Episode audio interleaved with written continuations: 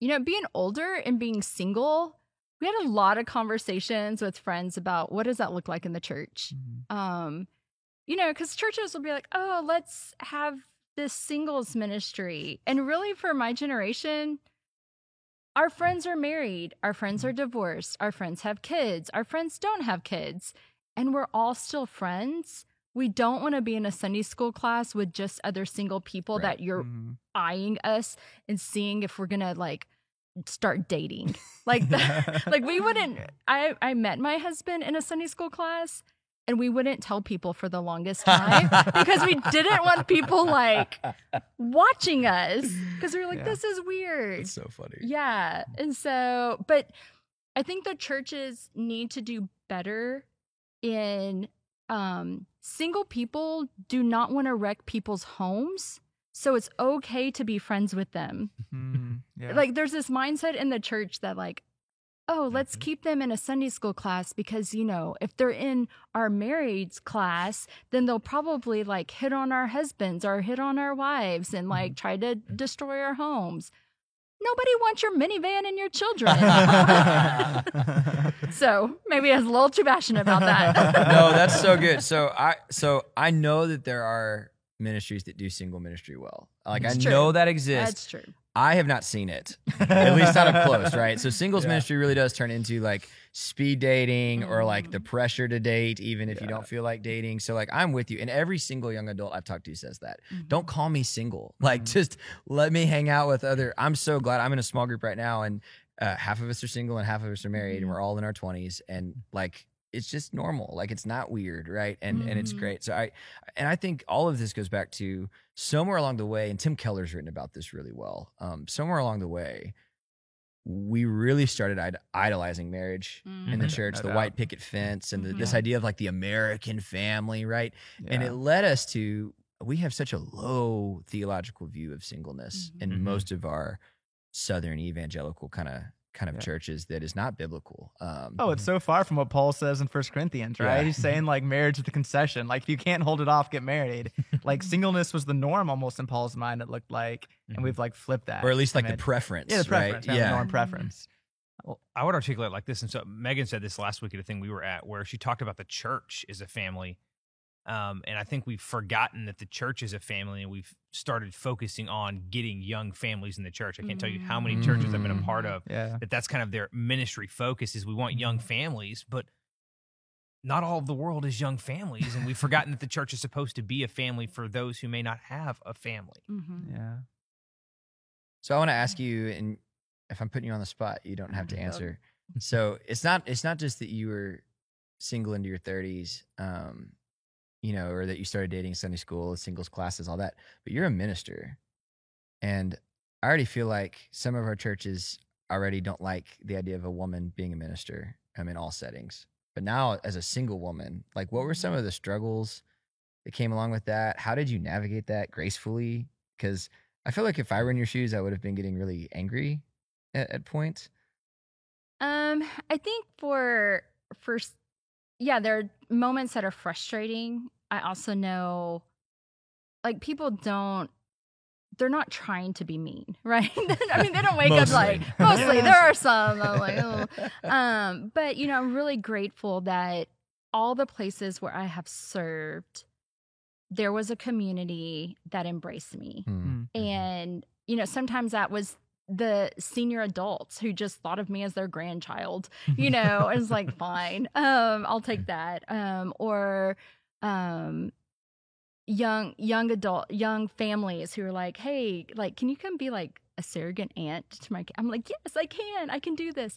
Um, so because I was always away from my family, this is the first time I've lived near my family. And Hmm. so the church really became my family Hmm. um and embraced me and invited me into their lives and that's that's how you that's how you are the family Yeah. Um but as as a minister you know it was never my singleness. It was my being a woman that was the issue. So you know uh, but i did have the occasional like i have this son. I'm like Okay. thanks for trying. Yeah. Yeah, I think it's just giving them a place to belong, like giving single people ways to actually meaningfully serve in your church and like not being scared of them, but giving them real duties and being like, hey, come serve with our youth group. Hey, come join this group. Because like they have a gift that they can give to our students or to our Mhm. people. That's good. We just have to give them a spot. And I would say it's probably easier as a single woman than a single man in Mm. in ministry. Um, I Mhm. know that there are amazing, gifted men who people would not hire because they were not married, because they were like, well, they'll be a predator. Mm. It's like, no, you like their heart. If you get to know them, they love the Lord and they, they will love your students. They will love your whoever that they're a part Yeah. of. But because they weren't married, they were seeing it like, what is wrong with you? You're the man. Why aren't you married? As if that's, Tough. you know, like you, a requirement for following Jesus and being a, a minister, which, you know, excludes Jesus and Paul. But, um, but it, it's a real thing. I know lots of churches that have passed over amazing Yeah. ministers who were single. I think we've got to stop focusing on the things that are not essential issues. I mean, I Mm. think it's broader than this conversation, but I think it really hits home here that when we when it comes down to singleness or married, is we're focusing on an issue that doesn't matter, Yeah. and we're Mhm. defining people by things we don't need to, to define people by. Mhm. So we've talked about singleness. I think the the big question mark left is, especially because we all pastor young people, Mm. um, what does healthy dating look like in today's world in today's culture with with Yeah. the rapid rate of change even uh, the, of what dating looks like even from when I was like young, which is weird to say because I'm not that old. Uh, and I kind of want to start. I think mm, give my opinion and let you guys talk. I, I, I think I get wary anytime someone tries to talk about a biblical view of dating Mhm. because I just don't think uh, the way we date is even a concept in the Bible. And so I think that there's definitely like Christ like Mhm. ways in which we go about dating. But I just like, I get wary anytime someone's like, this is the biblical way to date. So like, Mhm. You go to a well in a foreign land. Yeah. and find a wife. You you have your parents arrange your Oh, marriage. That's yeah, right, This that's is right. good. This is I mean, good biblical yeah, yeah, right yeah. so does that mean I get to get get a dowry for my? here. No, okay. So like, but how do you like encourage your students? Um, and I mean, me and you, pastor high schoolers, so maybe the encouragement is don't. Uh, at least, at least in some cases, right? Way in college. Um, no, but like, yeah, okay, young people, young adults, like, how do we encourage them to go about this? Because it's so easy to get hurt and do it in a way that you know is not helpful.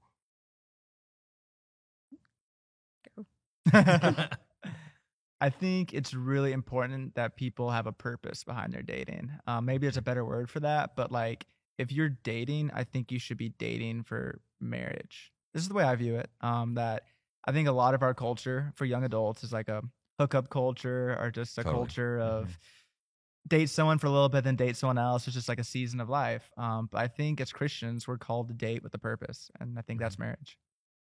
I think that's a, a definite part of it. You touched on the hookup culture. And I think you have to have a strong sexual ethic um, in that in that kind of culture, and and we talk about that a lot. You've got to really delve into that and have some deep soul searching about why you're doing what you're doing.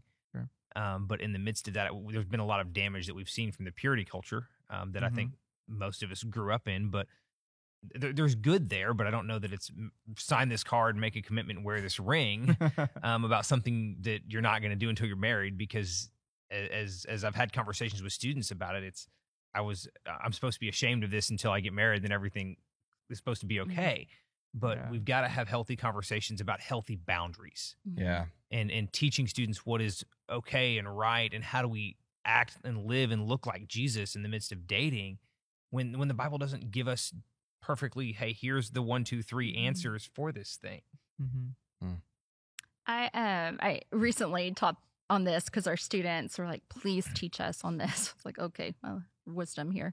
Um, but one of the things I tell them is um, don't act like you're in a different phase than you are because the Mhm. Lord is using each foundation to build the next foundation on. And so, like, when you are just talking, whatever that, you know, for the kids, like, if you're like, don't be already like planning your children's name. Like, don't go ahead of that that's good. right and then um and and kind of basing it off of um song of solomon when she says don't awaken love like don't awaken it before it's time so Mhm. if you're dating don't do his laundry you're not his wife. like, you know, good. Like, and don't have sex. That is an act for marriage. Like, Mhm. don't do something that's not for that season because that season you need to build some things Mm. before the next thing to have the fulfillment of that next thing. Um, and that relationships are not just about you. Mm. If if you're dating so you can have this person on your social or you're trying to fulfill a need you have, they're they are not Jesus. They are not going to fulfill that need. And so Mhm. you're going to be hurt, they're going to be hurt. Yeah. Um so yeah, those those are kind of my wisdoms. Yeah, Yeah. don't Those are wise Those are- are wisdoms. Okay, That's good. How often do people, to your point, end up dating someone because they like the idea of having a girlfriend or a boyfriend more than the actual person? I don't think they know it. They're Hmm. doing it. I don't think they know Yeah. it. Yeah. I have a, uh, a s- particular student I'm thinking of that was in a three year relationship because they like the idea of it. Mm. Wow. Uh, So I, I think what I had to learn the hard way as an adult, and if one person watching this gets something out of this, it's great. Um, is somebody will date you for for who you are, Mhm. and simultaneously push you to be better, right? Mm. So uh, I had a serious relationship in my adult life where um, this person pushed me in a lot of ways, and it's funny because one of my friends just can't hear her name without going, "But she made you better," and I'm like, "Yes, yes, she did. I understand." Um, but there were some core things about who I was that she did not like, and it Mhm. wasn't it wasn't like character flaw things. It was like quirky, like this is who I am kind of Mhm. things, right? Mhm. And so I would just like you don't have to settle for someone um who doesn't like who you are. And I think I think I had to learn that the hard way. And then when I met my wife, I mean, it was so it's so quick how Mm. oh no, your quirks and you're weird and your um the fact that you're going into ministry and, and all these things that were so core to who I am were suddenly like okay. And and not even okay, but like, oh no, I like that about you. So I think I, I struggle when I see people I care about and love dating someone who's doesn't really like who they actually are. They have a vision of who they want that person to be. Yeah. Mhm. mhm. Uh and and so I would just, you know, you don't have to settle for somebody. It's not worth it. I mean, And that's hard in ministry. Somebody told me that uh, several years ago who was in a relationship and they were like, you know, in ministry, you always see the potential. Don't date somebody's potential Yeah. Mhm. because th- you're not their minister. You're Yeah. you're going to be with them for the rest of your life. And I Sure. thought that's that's really wise because as as ministers, that's what we do. We're like, we can see what God can do with your life. Yeah. You know, That's but so like if you're dating that person going, I can see what God can do with your life, then you're just gonna hate them the rest of your life. I had a wise professor say that you can change behavior, but you can't change identity. that's Mm. good. And and I think one of the things that that has kind of been under the surface of this whole conversation is the idea of patience Mm, mhm. and learning to be patient and learning to be okay with being single. And I think that's something that the church can do a good job of teaching is this idea that it's okay that you're not married and it's Mhm. okay that you're single if you're being patient and looking for for the person that's going to push you to be better. Well, again, it's not even okay. Like it's it's good. Yeah, it's Mhm. good. Like Yeah. let's let's acknowledge the Yeah. the beauty and the goodness in being single. Yeah, the? Lord's not waiting for you to get married so He can use you. yeah. right? Like Yeah. I didn't get married till I was 40. And so, but I think of all the things that the Lord allowed me to do in that Mhm. time when I wasn't married that will take more effort or more finagling to do or may not even be an opportunity Yeah. um being married but yeah you're the lord's not waiting for you to get married to be like oh now finally i can use them yeah, I think it's just that call to be faithful where you're at. And I always have to remind Mm. myself that because something about our society always is looking for that next thing. Like, I can't wait till I'm married. I can't wait till I have Mhm. kids. Can't wait till I have the next job. Mhm. But like, God just asks us to be faithful right where we're at, right Mhm. where He's placed us. Mhm, And I think that gets us a long way if we just start with that. mhm.